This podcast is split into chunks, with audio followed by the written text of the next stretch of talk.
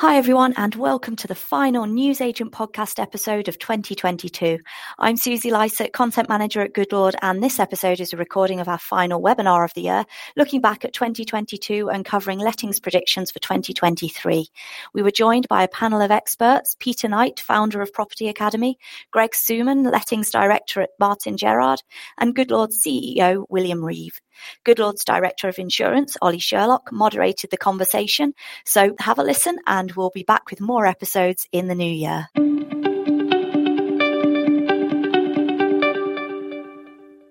Good morning, everyone, and welcome to the final uh, Goodlord webinar of 2022. Um, what a year it's been. Um, today's session is predicting the future. Um, so uh, take what you will from today's session, uh, but hopefully, um, uh, given the uh, esteemed um, partners we've been joined by, um, there's going to be some some very strong and accurate predictions. I'm joined today by uh, William Reeve, Peter Knight, and Greg Tsuman, who will introduce themselves shortly. my name is Ollie Sherlock. I'm Di- Director of Insurance here at Goodlord.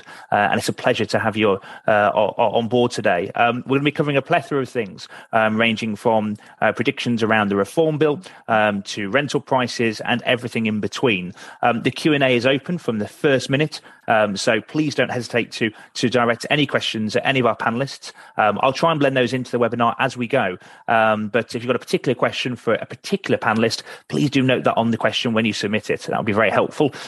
as I say, I'll try and blend those in as we go, but we'll also hopefully have a bit of time at the end of the webinar uh, to go back through the questions um, that we may have missed through the session. Um, we're thankfully joined by Sarah as well, as, as per usual on the webinars, um, who's, who's, managing and direct, directing the slides. Um, if we have any technical problems, any sound problems, first of all, please shout at us in capital letters um, on the chat uh, so we see it very quickly, and we'll try and rectify those as quickly as possible. Greg and I know too well about these technical gremlins uh, on these kind of webinars, so they do happen.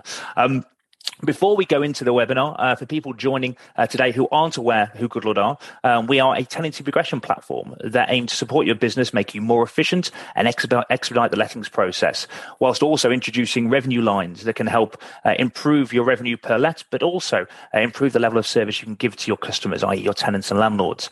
Um, if you want more information about Goodlord, then please do visit our website where you can book a demonstration um, and look at everything from rent collection to landlord terms of business, payments, tenancy creation, rent protection, tenancy services, and all bills included, a new addition to our, our services. Um, today isn't about Goodlord, as, as pretty much all of our Goodlord webinars webinars aren't actually. Um, that isn't kind of what we try and do. Um, today is really about looking into the future um, and predicting, hopefully, um, what we think the market has to throw at us. Um, and as always, we're keen for your input uh, from you as, as, the attendees. So your thoughts are, are as always more than welcome. Um, but as I said earlier, we're joined by Peter, Greg, and William. Peter, good morning. How are you? Um, excellent. Thank you, Ollie. Thank you very much indeed for having me this morning. And uh, uh, looking forward to uh, getting lots of great questions, hopefully, and and, and hope that we can answer some of the, uh, concerns and doubts I know that people have out there at the moment.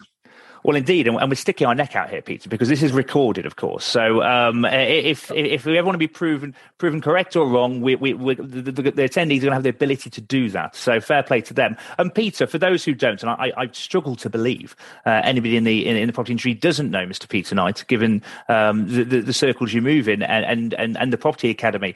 Um, but could you explain very quickly, sort of, what your place in the industry is, Peter, and some of your experiences? Yeah, well, thank you, uh, Ollie. Um, yes, um, so I'm, as it says on the slide, I'm the founder of the Property Academy. Um, our business um, is principally working with estate and lettings agency leaders to help them to become better businesses and better business leaders, and that's really the core of what we uh, of what we do. Uh, we have um, sort of mastermind groups, I suppose they'd be referred to. Um, we have about 100 or so members in those, and we also have a, a future leaders group comprising some of the younger people coming through, teaching them about leadership, uh, so that preparing them for their for their future. Um, and in addition to that, we run the EA Masters uh, event, um, which is an annual event. Um, indeed, uh, very uh, fortunate to have Goodlord and Vouch support of, of that. Um, and uh, we also run the Best Estate Agent Guide, which is the only true whole of market assessment of every single um, estate and letting agent in the country um, where we um, assess their performance and uh, publish the best estate agent guide, highlighting the very best agents um, in, in each in each region. So uh, that's a I suppose a, my my background. I used to be an estate agent, Ollie, um, for many years. I ran uh, an agency called Jackson Property Services, which we sold to the Halifax, and I became Group MD of Halifax uh, for a short period. Uh, so um, um, uh, I'm no longer an estate agent, but I, I, was one for many, many years, and, and my whole career has been based in a state agency. A, a, wealth of experience, and I'm sure of the, the hundreds and hundreds of, of, of letting agents joining today. Um, there's definitely going to be crossover between some of the services and and, and edu- educational pieces that you deliver, Peter. But uh, if you haven't seen any of those, uh, I would implore you to to search those out and and look at, especially some of the content that the Property Academy put out there. Um, I think you know, I think we can all accept we're in a time where, um, uh, you know, so much change is going on. Education is key, and I really do uh, believe the Property Academy give great value and, and and insight there to help direct businesses in the right direction. So, thank you so much for joining today, Peter. Looking forward to to hearing more from you shortly. Um, we're also joined by Greg. Good morning, Greg. How are you today?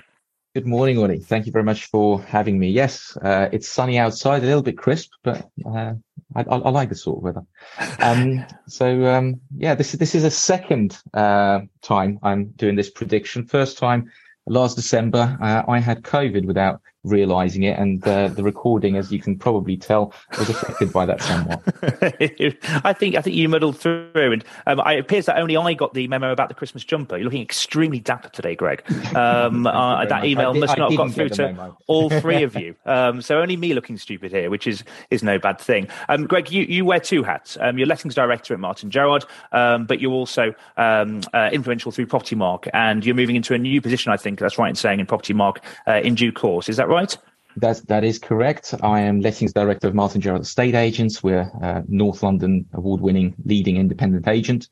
Uh, and I also, uh, the second hat I wear is a president-elect of ARLA Propertymark. It will be my presidential year uh, next year. So uh, let's hope my predictions are correct. Otherwise, I'm going to get a lot of stick. well, fantastic to have you on board, and congratulations on the um, uh, on the presidency for for next year at, uh, in, Propertymark. Uh, Propertymark doing more and more across the industry, and I'm sure you'll only further that. So, welcome aboard to today's session, and uh, again, look forward to hearing more from you very shortly. Um, we're also joined today by um, Goodlord CEO, uh, Mr. William Reeve. Good morning, William. Hello, Ollie. Good to see everybody. Thank you, uh, Peter and Greg, for joining too. And, and William, um, above and beyond um, being a Goodlord CEO, your experience goes uh, and spans across different industries as well, doesn't it? It's not just property that you've been you've had sort of relevant experience in. That's right, Ollie. Um, I mean, I've I've really been um, in the technology industry all my career, but that spanned a, a bunch of different industries. Um, I was um, I've been an investor in um, the property, the property portal Zoopla, but I'm best known probably for my role in co-founding LoveFilm, um, which is my second business actually. But I've been involved in a whole bunch of, of um, technology businesses, uh, generally from inception to to to um, hope to their growth and exit, including Secret Escapes, Nutmeg, um, the business that became She Who Cannot Be Named, Alexa, uh, and various others it's really interesting to have your insights. I think from a te- technological point of view as well, and understanding how um, letting agents can can adapt um, alongside uh, the change that they're facing with tech as well. And uh, I know you're going to bring some of those uh, uh, expertise into today's session. So thank you to all three of you for joining. Um, and and today we want to uh, initially, very quickly, just look backwards. Um, because um, it would be remiss to to, to look forward without thinking what we thought this year was going to be. So we're going to take a quick look over 2022. Um, we're going to talk about economic uncertainty, the cost of living crisis, um, because ultimately that is the major um, uh, major challenges that we're facing alongside the renters reform bill, of course, which we'll be talking through predictions on that. Uh, we've also got a quick fire round, which I'm hoping um, the uh, the webinar technology has worked. Um, and you should have seen, or for you all attendees, you should have seen a quick poll uh, that flashed up uh, for you to select. So um, we're we're not going to release that that information first. I'm actually going to ask that. Ah, there we go. It, it is now flashed up.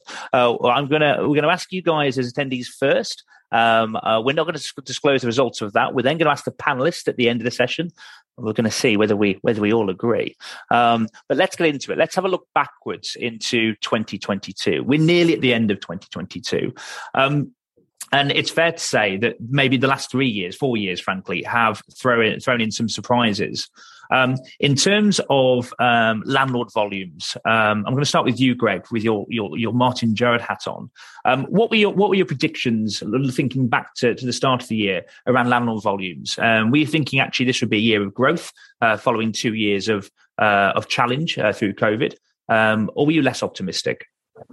In terms of landlord volumes, um, I think since 2016, we've been predicting that um, landlords would be exiting the market. Um, the increase in legislation is a burden.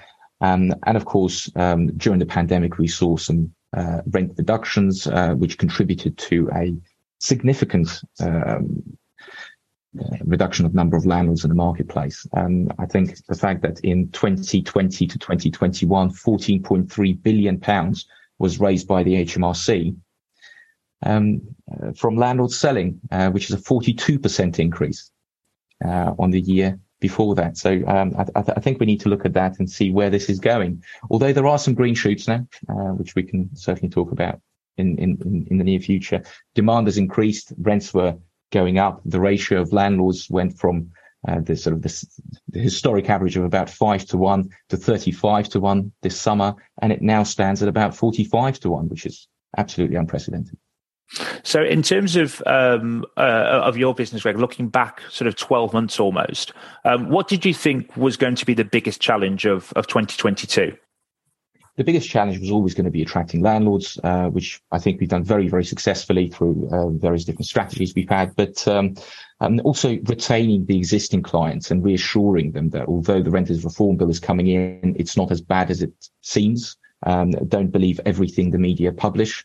Uh, think for yourself and listen to the experts. Um, and I think that uh, propertymark agents have been uh, drumming on about it and uh, have been doing a very, very good job.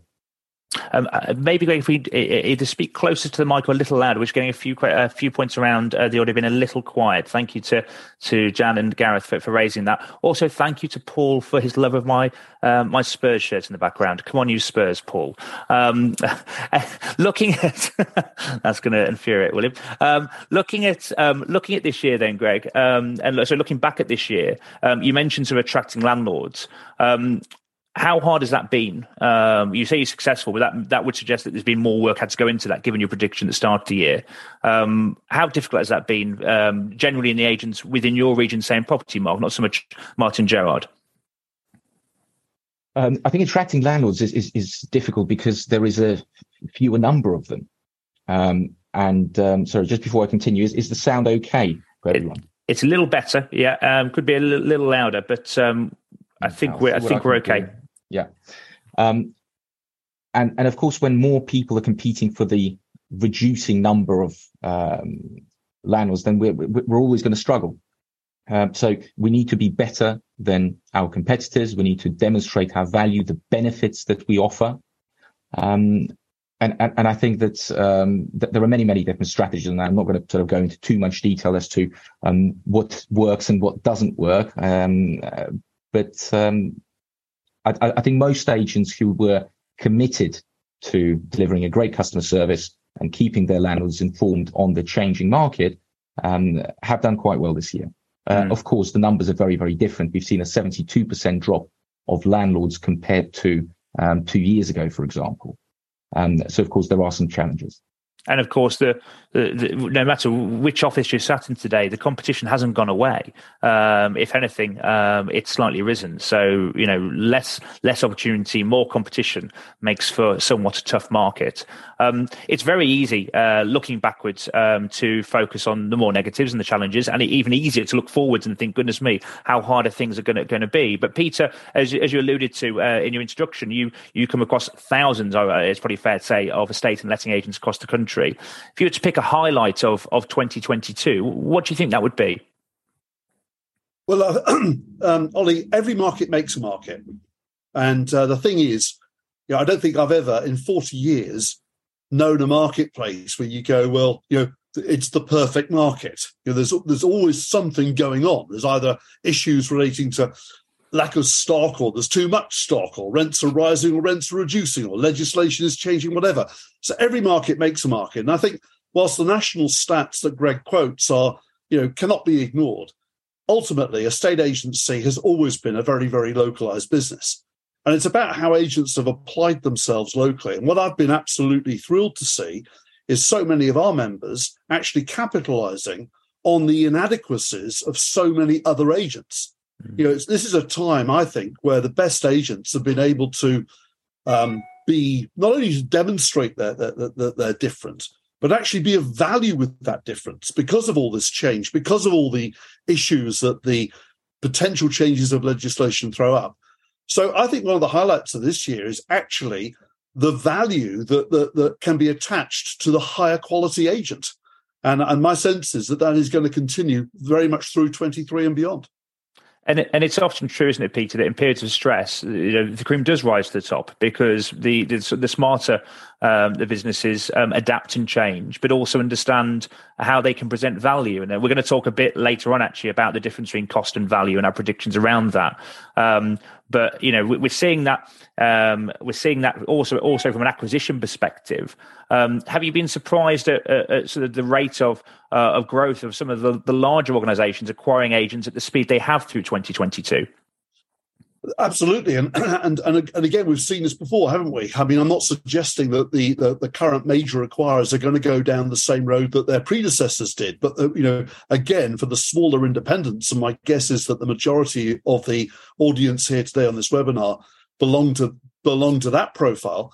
It's it's a great opportunity because they're mm. able to demonstrate a much more frequently, anyway, a much more personalised service um, which ultimately is what typically landlords want, and so and tenants for that matter as well. So I do think that you know um, we've seen a lot of acquisitions go on. We've we've seen a lot of our members actually sell their businesses this year, and but even more acquire rental books. And so, mm-hmm. whilst Greg's point about the reduction in overall landlords coming into the market is a really fair one, also there's quite a lot of agents getting out of the uh, of the industry now, and, and and there's been some great opportunities to make some really good acquisitions. So you know it's it's like all these things, Ollie. You know you can you can you can sing a tune that is that is negative, or you can see the, the opportunity that's there. Every market makes a market, and the key to that is you need to know the market you're in, and you also need to know the market that you're heading towards.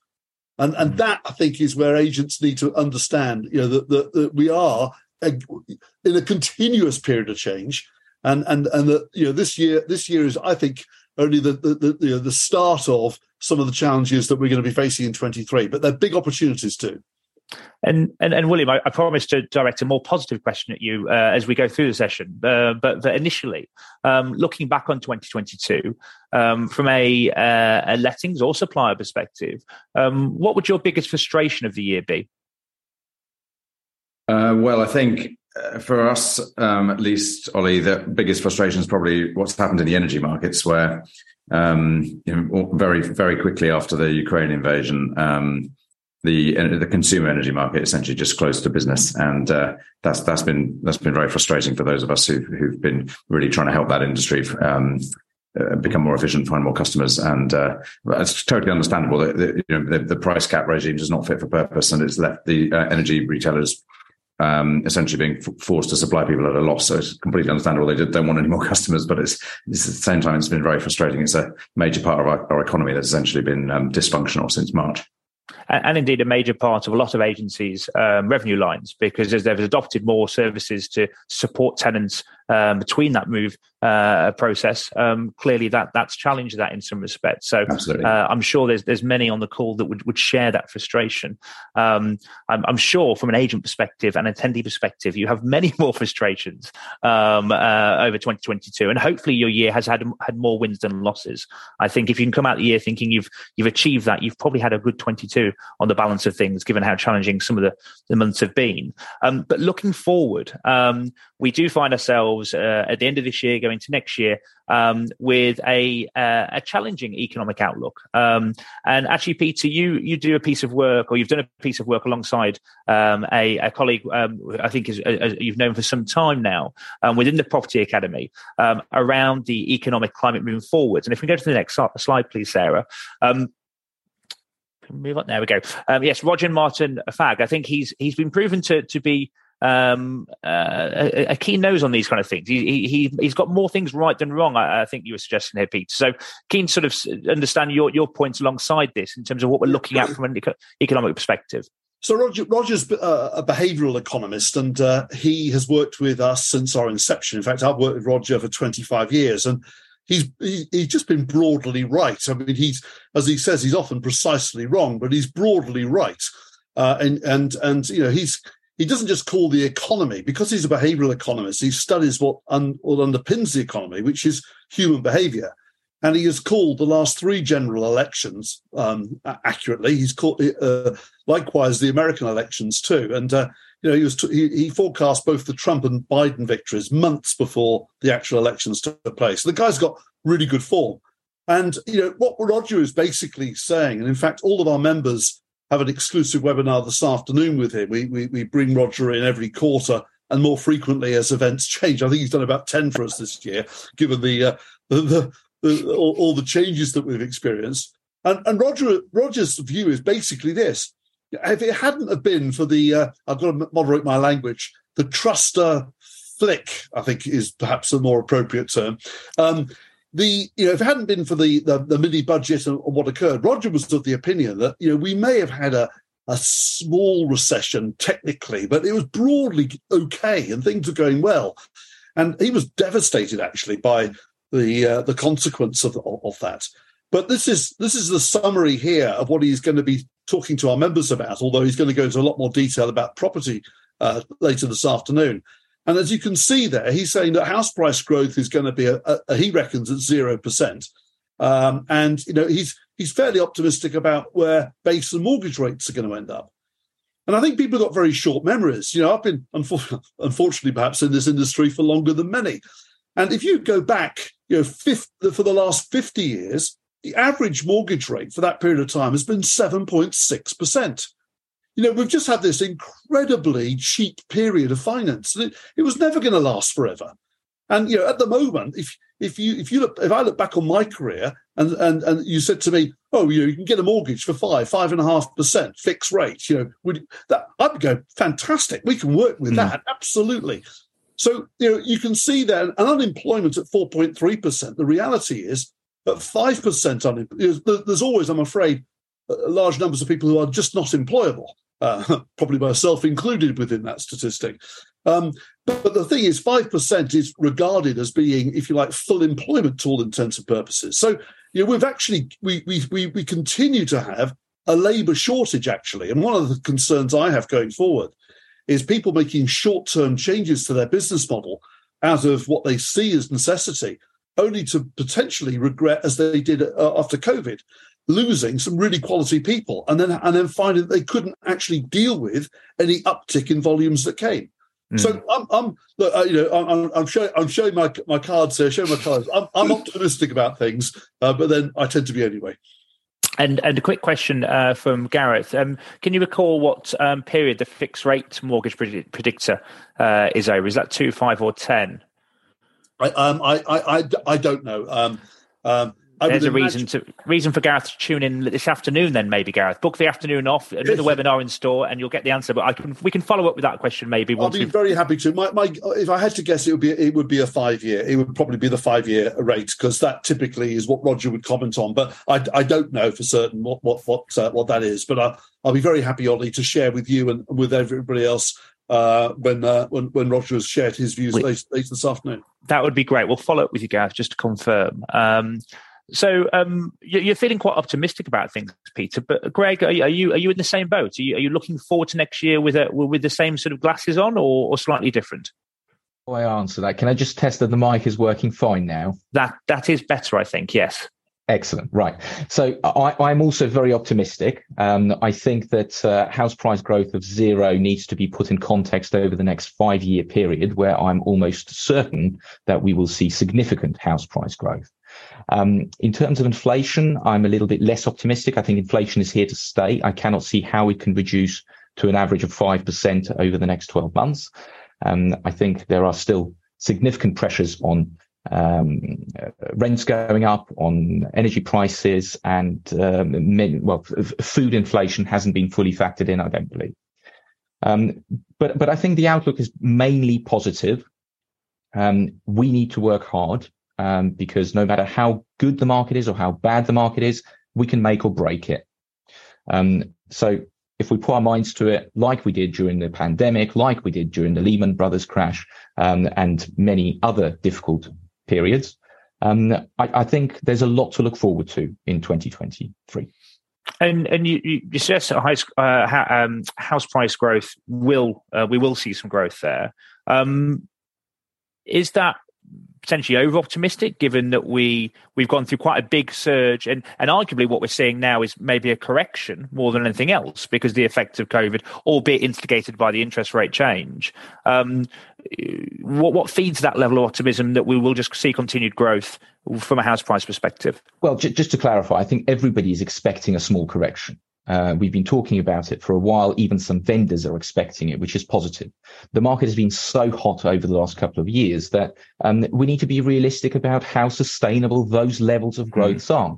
That doesn't necessarily mean that we're going to swing the pendulum in the opposite direction and have 20% price drops like some were predicting.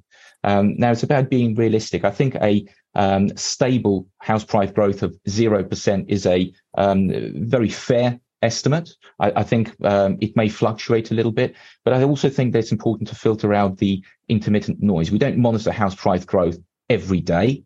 Uh, most of us don't look at it every month. Uh, we look at it when we want to sell. And if the price has gone up by the time we want to sell, then we're all happy. Mm. I think we are seeing, the, the, as you suggest, the, the, the signs of a correction already. Um, 2.1% uh, fall in uh, asking prices last month, according to Rightmove. And of course, that's asking prices. It's not telling actually what the house is, is selling for. And you would suggest that actually there's, there's probably some room in that yet, um, you know, in terms of the deals that are then done. But um, it, I think it's it's clear the interest rate change had a seismic effect, right, and, and pretty immediate effect. Um, hard to see many other things um, on. Sorry, I'm just going. Um, um, uh, sorry about that. Um, yeah. uh, hard, hard to see uh, uh any other sort of event in the last few years that had such a seismic effect um, on, on, on house prices in that way. Um, William, from your perspective, um, uh, are you aligned with, with, with the two panelists here in terms of that level of optimism? Is there any any, any other words of caution? I think uh, I'm not probably quite as optimistic as some of the some of the others just by temperament, but I think to my mind it's a what happens to house prices is just a result of almost a tug of war between two effects. So one of the drivers is the uh, earnings growth, um, uh, uh income, uh, salaries, wages, um, and you know whether whether they're six percent, whether whether they're closer to what the nurses are asking for, seventeen percent, um, they, they're, they're clearly rising. And house prices are always a function of salaries and wages and earnings, so that that's pushing house prices up. And in the meantime, you've got interest rates shooting up, and um, again, Peter's Peter's right to flag that historically interest rates remain lower than the than, than the average. So, but but clearly the house price growth in the last many years has been driven by by uh, cheaper cheaper debt and and low, and um, cheaper mortgages. So uh, it's really a question of which of those two effects wins, and and and perhaps the um, and, and perhaps there's going to be a short term. Uh, one of them might win in the short term, and the other one wins in the longer term. And of course, overriding all of that is sentiment which mm. which took a real knock during the um, the the moron budget, sorry, the mini budget, and um, uh, but, but it does seem to have recovered a little bit since then and and of course all of this all, all of these things uh, we can see are predicting they have a real a real effect on people. Uh, um, and actually hugh who's joined us today good morning hugh um, says hi there really interesting stuff. Um, it's very tough for a lot of people out there at the moment. Um, but is your optimism genuine? I'm a single professional having lived in london for 12 years and earning a good wage um, but still struggling to actually buy in the city. Um, i think it's fair to say across the panel uh, and indeed from a good perspective we really recognize that. We see that through the tenant referencing we do and we understand the pressure pressures on individuals. Um, and actually, it's about trying to um, trying to support and educate the best we can to put people like letting agents in a position where they can empathise, but also provide a high level of service. And I think it's worth noting it's very easy to forget how important and intrinsic letting agents actually are to that process to that support mechanism to tenants to really guide them to where maybe they should be looking on a property versus what they can afford, um, looking at the other costs that are attributed to a property. The best agents will go through that with you as a tenant. Um, so, Hugh, no, heard loud and clear, fully sympathise that it's extremely difficult for a lot of people. And, and what's what's somewhat unique about the, the, times we're in is that it affects everybody um, in, in in different ways. Um, uh, albeit in certain cohorts uh, dramatically. I think everybody is affected in somewhat uh, by this, whether it's energy prices or indeed interest rate and inflation rises.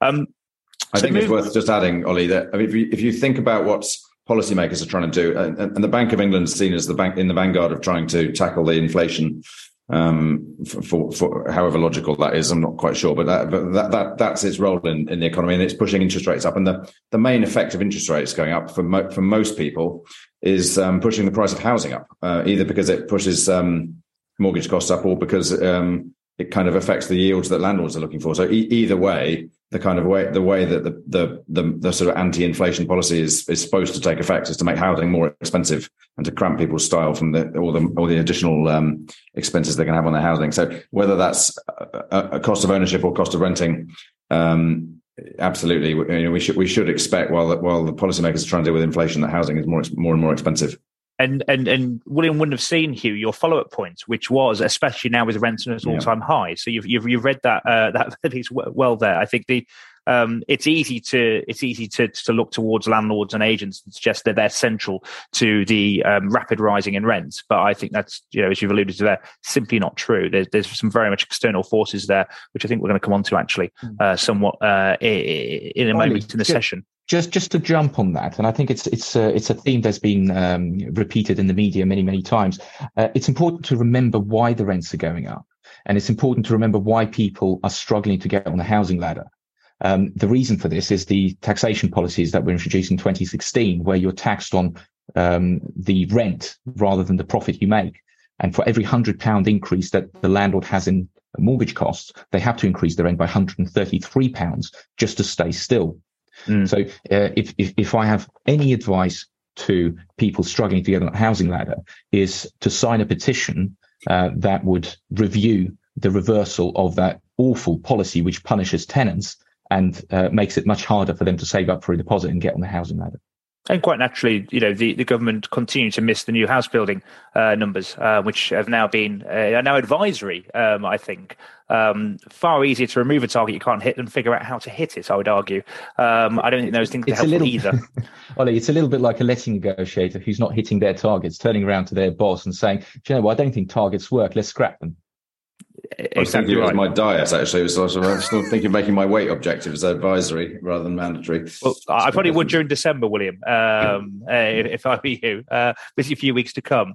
Um, okay, so as you move through um, from um, looking more closely at the economy. Uh, if we can skip, skip, on two slides, please, Sarah. Um, and we'll share these slides with you. Some of these slides are contextual um, that may be helpful actually to uh, replay to maybe some of your staff in staff meetings or indeed put as part of landlord packs. Um, and again, hopefully this information and this content today is interesting. Um, please don't sit on it though. Um, I'm really hoping personally that you take this out and you have these conversations with your landlords. there are very few, very few agents will do. and the ones that do, I think will, and will resonate back through. Um, and ultimately, as a landlord, I think it's fair to say that most will need reassuring somewhat, um, whether it's going back to Greg's point around how difficult it is actually to to really turn uh, a margin um, in, a, in a challenging uh, market and time, um, or indeed looking at your business um, and your business model uh, equally as challenged. The last couple of years, frankly, have taught us to uh, expect the unexpected. Uh, we've seen things like a Scottish rent freeze, the mini budget. Uh, I think it was called something else, but my, my mic just, or my audio just went off when William said the word. Um, and also potential new governments and governmental change. Um, you know, we could see many uh, things like this moving forwards. Um, I want to focus maybe on the rent freeze piece because um, Sadiq Khan, uh, the London mayor, has been very vocal around wanting a rent free a rent freeze in London. Um, Peter, what are your thoughts around rent freezes in general? Um, we've obviously seen one in Scotland um, being enacted already, um, and there is um, there is noise. Although uh, interested to know what you think the potential is of of one uh, coming to the to, to, the city of London. Well, you know, it's one of those ironies that you know they're just. I say they, the government adjusts one thing in one area to to try to sort one issue out, and then there's always consequences. And sometimes those consequences are hard to predict. But I mean, you know, a rent freeze, what what we, we know what that's going to do, don't we? You know, in terms of the reduction, in terms of the numbers of properties that will be available as as landlords check out as a consequence. It's just absolutely ridiculous, quite frankly, to uh, imagine that we're going to to um, uh, improve the situation by by measures by measures such as this. And uh, you know, I, I, fear that if if it was to gather momentum, I mean, Sadiq Khan uh, uh, has a position um, to uh, to, to, to maintain. He has a, an election to win in X number of years' time. Um, you know, uh, they're going they're going to take these the, the, these viewpoints on the on the side of the tenant. But the, what will happen, and has already happened, is a reduction in the numbers of properties that will be available to rent. And if you reduce the number of available to rent, as Greg alluded to a moment ago, and he knows much better than I, um, you know, supply and demand kicks in. So it's it's it's a complete nonsense, uh, Ollie, in my opinion, and uh, and very dangerous. And and you, you talk about the, uh, or you alluded to a, um, a, conflict between you know ultimately wanting to get um, voted back in and, and policy. Um, do you think that's symbolic, maybe, of more recent legislative and policy changes, where um, the housing market, especially, is being used as a, as a vote winner rather than actually looking at the core problems, and that's compounded the position to where we are today? Well, I think what we've seen, um, you know, just look at the numbers of housing ministers that we've experienced. I mean, people talk about the numbers of prime ministers, but you know, the whole the whole situation with housing has been a complete joke for for, for many a year now, and not just in the last mm. you know, year or two. It's been it's been a you know, a revolving door that is that that is that is spinning at a rate that is you know, quite extraordinary. So there's been no joined up. Uh, there's no joined up thinking. There hasn't been for a long time. And you know, you, you adjust something in one one area. You know, help to buy as an example, perhaps. What's the impact of that? It just pushes up the price of new homes. You know, it, mm. it's a uh, you know, there's there's there's an absence of a coordinated approach, in my opinion, and and and this is where the opportunity comes into play because again, what you were saying, Ollie, was a, the, the best agents will understand what the impact of these things are in their localities. And they will take the trouble to go out and properly communicate to people what what they should be doing in this circumstance. You know, what should their they should be looking at their landlord portfolios, assessing what is right for each individual landlord, whether they've got a single property or they've got multi multi properties. They should be looking and helping tenants in that respect as well. Many of whom potentially will go on to become landlords themselves in the future. So I just feel that you know we're, we're in a situation which is you know a lot of these things are are probably um, not going to happen. Um, uh, but they they they plant a seed of doubt and fear into the marketplace, which is already nervous to begin with. And so the best agents really now need to. It, it takes time though. They can't just go out with a, a general statement or a newsletter and expect to be able to, you know, um, address all of their customers' needs in one hit they're going to have to go out and individually speak with all of their clients to find out their individual circumstances and work with them to come up with plans to mitigate these situations as best as they're able to. Um, so I think that this is where the opportunity comes in. And of course, you know, we'll no doubt come on to it. They're going to, they've got to charge appropriately for that. And mm. uh, the, I, I, I, think we're going to see a, a, a, separation between you know the the, the the, the cheaper cut price agents who've managed to get away with it and the premium agents who genuinely are offering uh, their their clients quality advice, but they've got to charge for it. And and and and and uh, uh I, I, think this the, the circumstance might allow for that.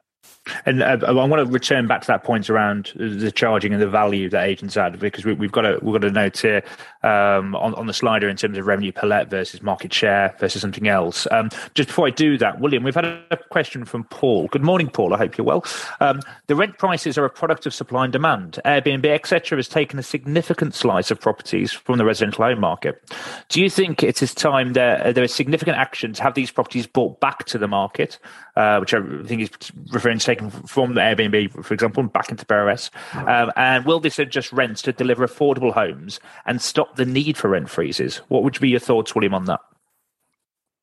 Yeah, look, it's difficult getting accurate data on this stuff, but certainly there seems to be a supply issue. And I think the point Greg made around the tax changes are, are, are just one of them. There's all, all, all the other regulations um, around it. For example, landlords needing to bring properties up to EPCC and the um, the changes that are going on um, just just around landlord licensing and things like that are all um, are, are, all are all leading um, certain landlords to just question what, what, whether they're in the right model or not. And if Airbnb's sort of popping up on their inbox, uh, suggesting sort of nice short term fix for their for their woes, then you can understand why they why they might be tempted by it. Whether whether regulation is the right answer or whether um, whether, to Greg's point, sort of some form of uh, sort of change in the tax regime uh, is the right answer, or even, dare I say it, sort of um, grants towards things like fi- fixing things like the environmental issues via grants rather than via um, diktats um, you know, is not really for me to say, but but but supply is the basic problem here, and mm. a lot of the policies that have been coming out from the um,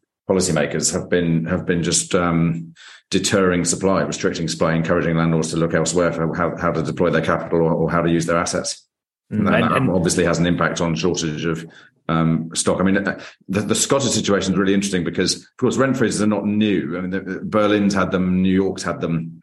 They've, they've, so there's quite good data on how how effectively they work, and it's really clear they don't work, or or, or they, they might work for in, in a very very short term period, but they they they store up enormous problems, and they they create issues for mobility, they create issues for two tier uh, citizens, sort of them and us arrangements, and um, and of course in Scotland it's taken almost no time for there to be real crises going on around. Um, mm. I think Glasgow, the sort of university accommodation has been. Uh, uh, uh, uh I don't think crisis is, is a hyperbolic word. It's, really, some really terrible dynamics going on there. So, um, um but but. and we're supposed to, you know, we're supposed to be in a, in a, market economy, and markets are usually quite good at fixing things. But but of course, they do need policymakers not to not to um, to screw things up. Yes, and, and it feels like there's less and less carrots and more sticks to your point in terms of incentivization. Um, I think it's and regulations and regulations at the end of the day just sort of impede the market's ability to fix things, and and you know they they they they seem like I suppose a tempting a tempting move when you're in in in Whitehall, but they um they're lead, they're leading to real distress out there. And, and Angela um, uh, suggests, uh, good morning, Angela. She says, um, I think the issue of empty properties needs to be raised and laws around them need to be changed. So abandon empty properties which are causing a blight to the community.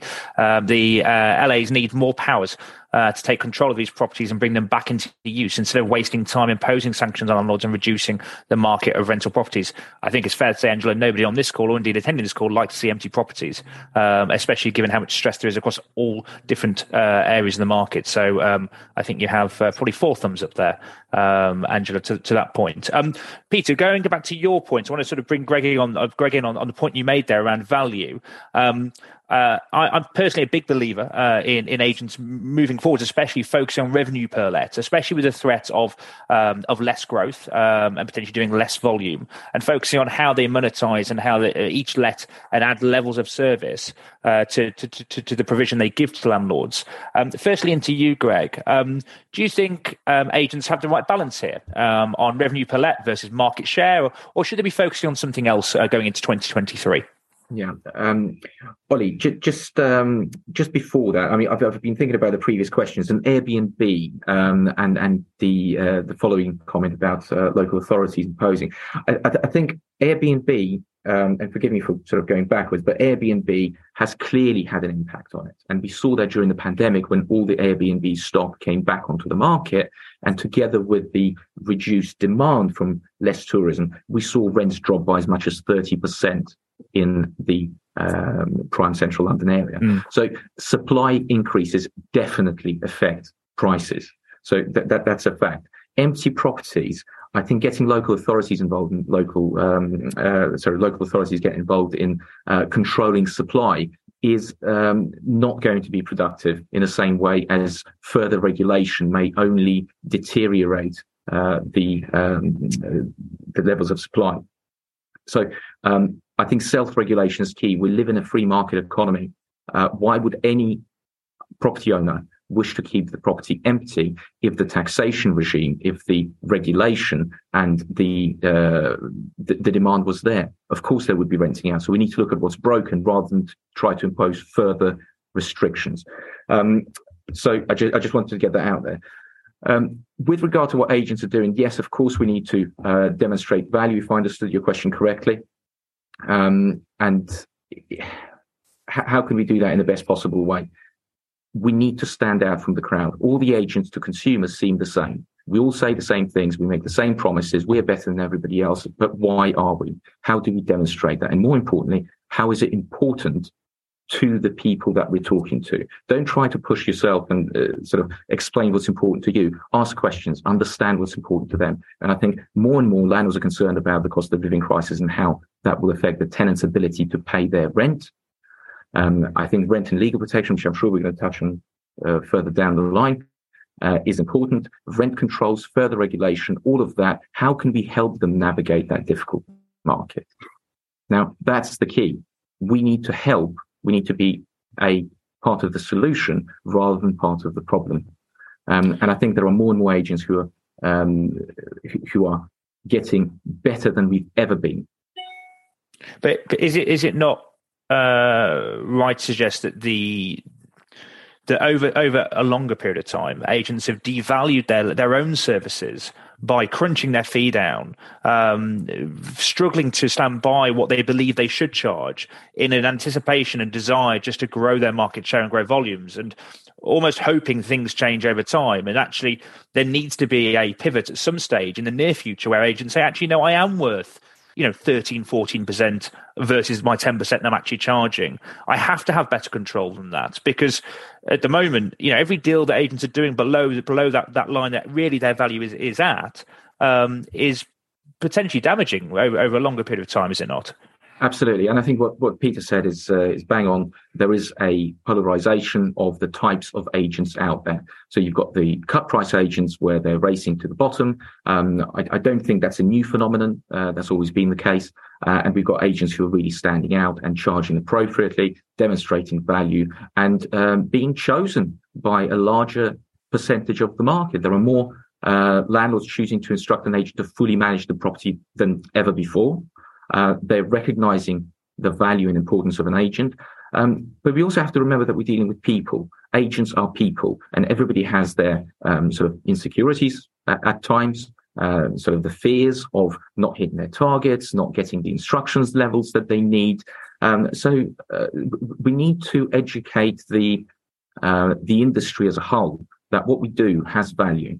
What we do is essential to mm. not just landlords but also tenants. Um, and whilst it may seem that they have infinite protection from the uh, never ending legislation that is there to level the playing field, as it were, um, I, I, think some agents, sorry, some tenants are still quite vulnerable in how they are perceiving uh, the, the lettings industry as a whole. And, and personally, I think that that's the, that, that's the great role of, of a letting agent is to help educate tenants and, and really show value. Albeit, you know, leg, leg, legislation has meant you can't charge for that service. Um, it's um, I would maybe suggest it's naive to not focus on that because there's a longer tail there of future tenants, future landlords, future vendors, future sellers, future buyers, etc. Um, you know, we're in. I think most agents are in this for the long game, and uh, especially when you're building a brand and reputation. Um, what strikes me, uh, one of the major changes, of course, to our entire market was was was the portals, um, and that maybe removed the um, the need to go back to the same person you last bought your house from. And I wonder if agents, you know, do they focus enough on on thinking how do I get that reoccurring business so they come to me first? That's a massive ask, though. I appreciate in theory that's great in practice. That's a lot harder to do um, uh, in, Ollie, in, reality. Ollie, we, we, we've um, we've we've carried out a survey called the Home Moving Trends Survey for 15, I think it is, years now, and uh, we get up to 30,000 people who are actively moving, taking part in it each year. And you know there are there are three or four key themes really that that that come, that come in here. The first the first one is, as you've already said, it's very hard for people who transact relatively infrequently to be able to differentiate between one agent and another. You know, I mean, agents would have more standout if they said, I'm number two in my area rather than number one, quite frankly, in some instances. Because every agent is claiming to be the best, right? Mm. And, and, and, and what's the substantiation for that? And of course, whether you are a landlord or a seller, you're only going to find out whether your agent's any good after the event because they're all going to promise you that you are. So, you know, it's one of the reasons why we set up the best estate agent guide was to provide a useful uh, uh, reference point. So the first thing is that consumers tend to look at um, uh, agents as, as all being the same. The second thing is that the fees on both sale and rental have all been in a downward downward movement, right? And you know, and at the same time, you could argue that that could be offset perhaps to a degree by increases in both property values and, and rents. But I'm afraid costs have also been going up uh, substantially as well. And you know, the problem that we all face, actually, more more than that, is transaction numbers. That's what that's what drives the state agency. You know, it's not just you know, a five percent increase or decrease, for that matter, in rents or in prices. You know, it's not. It has an impact, but nothing compared to the reduction in transaction numbers. And what we're seeing at the moment is we've had two years of completely uh, unparalleled, not unparalleled, but we've had a massive spike in terms of the numbers of transactions. and they've fallen back on the sales side to where they used to be. But in that two years where it's been absolutely, you know, 20% or more higher, I'm afraid a lot of agents have, have, have, have geared themselves up into, and in terms of their own personal finances and spending as well, that that is the normal. It's not the normal. It was just a spike in, in, in terms of activity and it's come back down again. So our surveys show that actually people are paying less. And one of the one of the uh, attendees has just asked a question about typical rents. I'd be happy to answer that separately uh, because it does vary hugely from one region to another. And it also varies significantly from property values one, one to another. But the very best agents, I mean, one of our members is um, is Paramount, uh, Spencer Lawrence. Many of you will have will have seen, and you know what the, what they're managing to do with their landlords is, and, and for that matter, they call they call tenants residents. They they they've changed the land the language, which I think is really interesting and helpful. And what they're now looking at is, is averages of four year tenancies where they're doing improvements during the tenancy, where the, where the properties are being maintained and not just maintained, improved whilst the tenant is in situ. When the tenants are away on holiday, they'll go in and change the carpets, or they'll refit the kitchen, or they'll mm. change the bathrooms, and they're working collaboratively. And the consequence of this is that they're actually managing, they're properly asset managing. And, and they're charging very, very healthy fees as a consequence. And it's it's an example for others to follow. But if you're just going to look look to be the cookie cutter approach. Just just get them on the market, stick them on the portals, get any any any you know tenant in that you can find that that ticks an, a, a sufficient number of boxes. It's just not good enough, and it's not sustainable, and you will not be able to charge appropriate fees. Which is why so many of those agents are now getting out and selling up to those bigger organisations, who in turn, I think, are potentially stacking themselves up for massive challenges going forwards. And and, and, and, and, and, in, in terms of changing your business model, it's great to see businesses adapt and change. But of course, that can be sideswiped by other changes like reform. So when you're looking for longer tenancies, and of course, then the government comes along and says, "Hey, actually, no fixed term tenancies. We're going to periodic. We're going to talk about that shortly." But I think taking that different approach and looking outside the box and trying to service both tenant and landlord in equal measure, you know, and, and try and pr- provide consistency and longevity is, is definitely key. Um, it's clear from this conversation that, that, that, the market continues to need support, um, and there is many fantastic suppliers across the market um, uh, who, who, who, try and do a range of things. Um, William, what role do suppliers uh, play over the next 12 months in supporting letting agency businesses? do you think that's different than maybe the previous couple of years, or is it more of the same? I think it's, it's, certainly. I think I'm certainly hoping it's a little bit different from the two years ago, Ollie, when we were all learning how to spell furlough and uh, you know um, frantic, frantically trying to work out which way was up. Um, and I think a world of inflation is is a, is a sort of different place to be than than um, the whole lockdown era that we've just come out of. Um, but I think I think one of the changes that's on our mind, uh, uh the team here at Goodlord, is um, we're seeing a significant increase in um, attempted fraud um, uh, as the presumably to do with the cost of living li- living stresses, um, and certainly I think those those of us on the front line of that. Um, uh, we've, we've, got a real role to play here, and, and especially um, those of us who've got you know, who, have got who've got scale and got wide, diverse, diverse uh, exposure to the market. Where you know, you, you, we, we're, we're seeing examples where the, the sort of same same same people are, are, operating in different agencies, different locations, but using similar techniques. So I think that's that's that's a relatively new thing that probably is going to um, be at the forefront in 2023 to a level it really wasn't in the last couple of years. Yeah, no, I, I, agree, and I think the we've seen the um, we've seen the change through COVID of agency being switched more onto digital transformation. Um, uh, arguably, there's still steps to go with that across the whole market. Um, but um, I, I, I, think suppliers play a key role, and it's it's easy to see that as a transactional partnership. And I would urge you to to ask more uh, of us, ask more of your existing suppliers if you don't use Goodlord. Um, we're here to help, and it should be a partnership that takes on the challenges we're talking about and we're about to talk about. Because one of the other things that's coming down the tracks in 2023, whether we like it or not, uh, I think unfortunately, um, is the renters reform bill. Um, the government have been um, have now committed a couple of times to delivering this. Um, if we can move on uh, to the next slide, please, Sarah. Uh, the the end of section 21 has had a lot of noise um, and i'm going to uh, put to the panel that that's a red herring That doesn't affect you as a business today. Um, it might affect how you conduct yourselves. It might affect how you manage processes. Actually, if you use a supply for a lot of these things and you and you have the relevant protection, arguably it doesn't affect you as much uh, or, or and your landlord as much anywhere near as, as some of the noise we would would, would have. Um, I, I'm going to suggest to the panel that the, the biggest change being suggested in the reform is the change to periodic tenancies. Um, Greg, when we look at the change and the effect of that change, um, do you think most letting agents going into 2023 are ahead of this? Because essentially, the move to let, uh, letting strips out the renewal process, uh, which is an area where many agents, if not all, will monetize. What's your sort of take on this, um, looking out to the rest of the market and some of the, the agents that you, you speak to frequently? I, I've been doing this for two decades now. The market has never stayed the same. Uh, there are always challenges. And when we refer to something as a renewal process, um, uh, or a renewal fee for that matter, um, having spoken to many other agents in the industry, everybody has a different term for it. So some refer to a renewal fee as a £60 they charge for sending out a template, templated contract. Others provide a full service. Now, with more agents offering a full, full management service or a part management service where fees are collected monthly, um, I, I think sort of isolating one aspect of a job, i.e., sending out a tenancy agreement, um, is wrong because there is so much more that, that we do.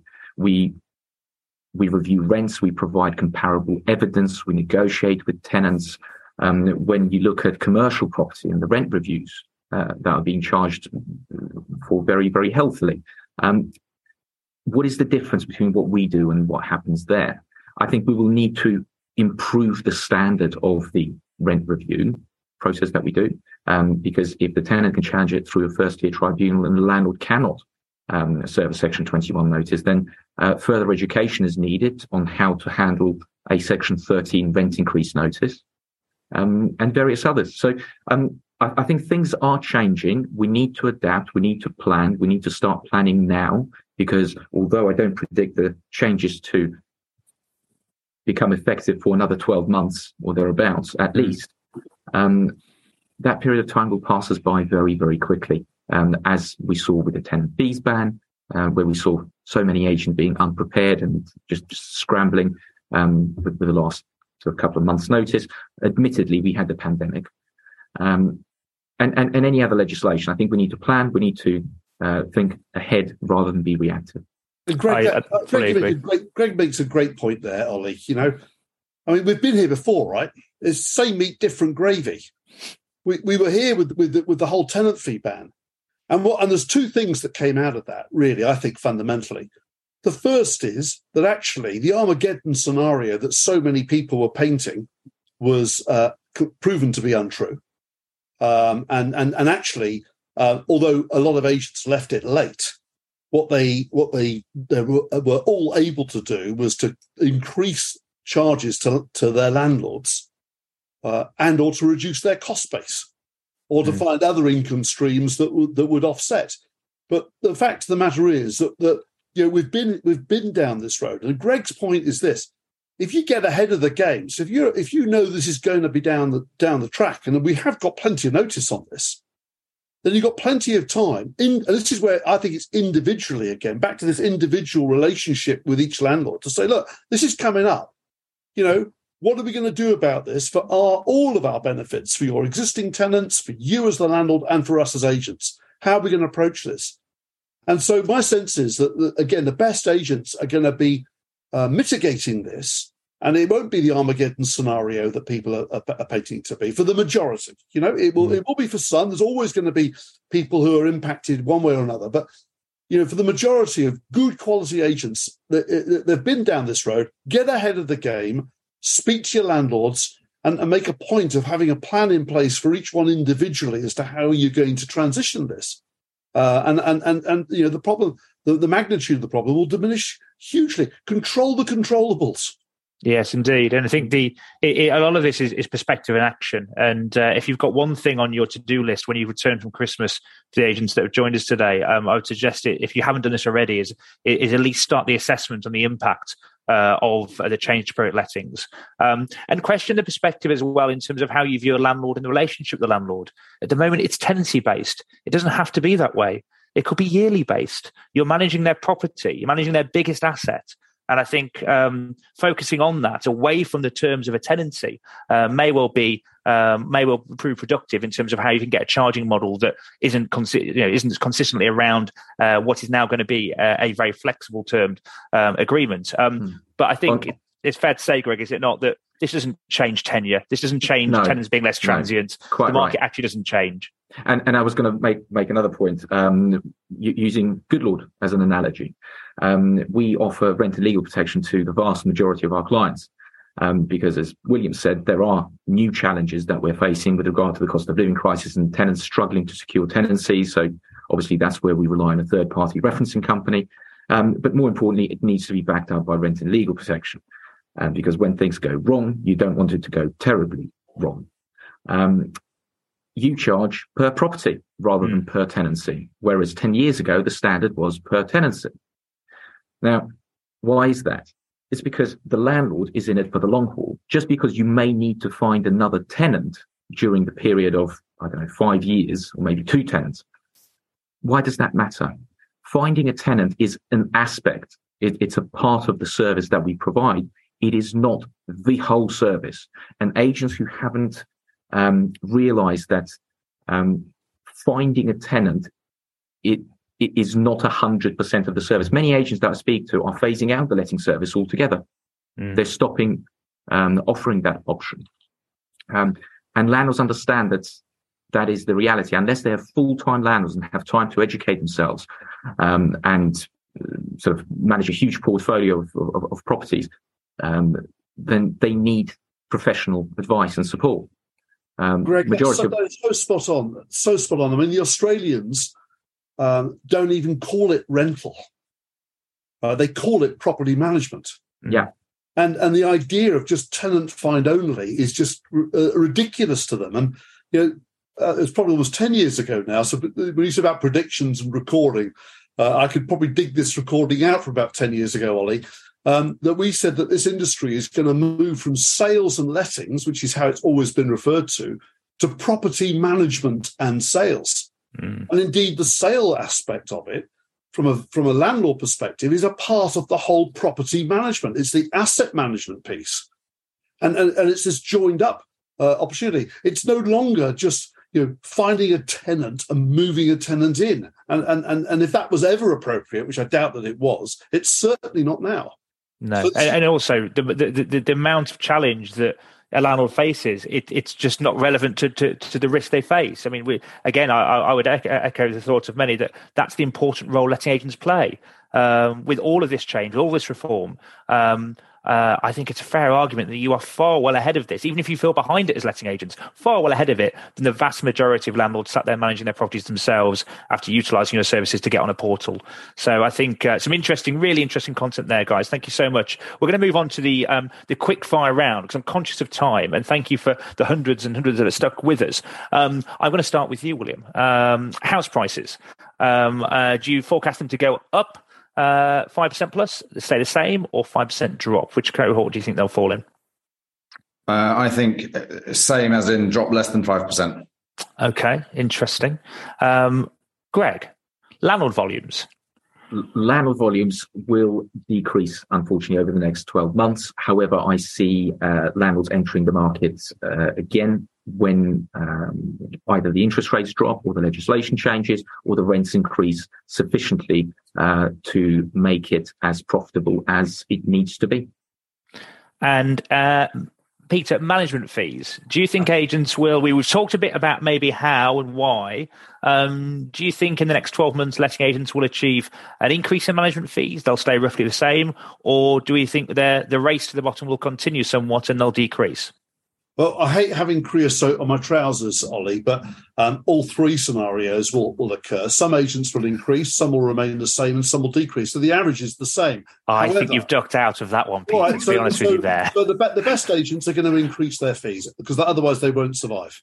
Right? Indeed. Um, however, I'm afraid the majority of agents will probably chase market share and will decrease. So overall, they'll decrease.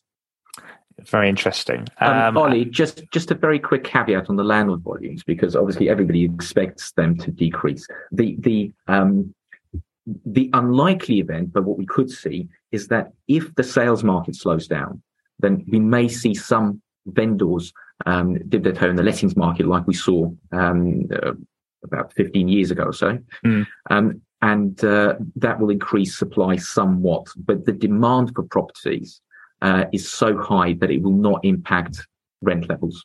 That that's that's sort of the, the my hedge um, as, as I'm learning from Peter. it's no, I, th- I think we're we're playing a fast and loose game here in in, in in terms of predicting this because of course it's horses for courses and depending the quality and the and and, and the outlook and um, service level you're providing will depend how well you monetize and, and monopolize in the market you're working in. Frankly, and I think that's the point, isn't it? That um, actually through this year and actually last couple of years moving forwards, it's a market of opportunity for the very best. Um, but I think that you know, for me, the message is you can't be mediocre at this and expect to really turn a living because there's far better agents out there thinking smarter. And um, you know, I'm sure um, utilizing the support and education pieces across the market. If you're doing that, you know, all of our attendees today will be in that that higher cohort, pushing for pushing for more and more market share and better fees, and trying to give better service to landlords. Um, of course, a lot is dictated by rents, William. What's your forecast from a rental perspective, a rental value perspective? Do you think they will continue to increase? Um, yeah.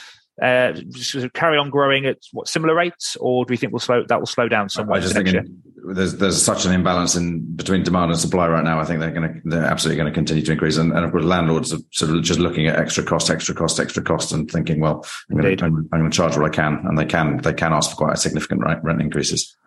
And and 66% of our attendees today would agree with you, William, actually, um, that, that rents will increase. Uh, I don't think that's a, that's probably sort of accurate in terms of across the panel view. Um, looking at management fees, um, this is this is more split. Um, only 32% believe um, that they'll increase. 63% um, remain the same, and 6% uh, decrease um, uh, by more. Um, People weren't able to do a Peter there and tick all three boxes, were they, Ollie? They, they weren't. um, and looking at landlord volumes, um, the the the majority, fifty eight percent, uh, believe that landlord volumes will decrease by five percent or more. Uh, Thirty one percent remaining the same, uh, and we have eleven percent of people feeling quite optimistic. Um, and maybe that tells you, to Peter's point, how they're viewing their business and how, where they see see opportunity, maybe. Um, and on the final point, if my cursor will work. I can't actually get roll up. So I'm having technical difficulties here. Here we go. Uh, and on the first question, um, house prices to either increase, remain the same, or decrease. Um, uh, uh, 68% of people believe that house prices will decrease by uh, up to 5% or more, um, which is quite damning actually when you look at the spread. Um, for everybody attending. Um, I hope that that, that short session uh, has been somewhat informative, um, and uh, there's a few guides in there to looking forwards. Uh, to my fellow panelists, William, Peter, Greg, thank you so much for your, for your input today. Um, uh, thank you to all the attendees for their questions, um, and to everybody that's joining. Happy Christmas! Wishing you a happy Christmas and happy New Year, uh, and we look forward to seeing you and supporting you um, through 2023. Thank you very much for all your time, guys. Thank you. Thank, thank you, guys. Bye bye. Merry Christmas. Merry Christmas.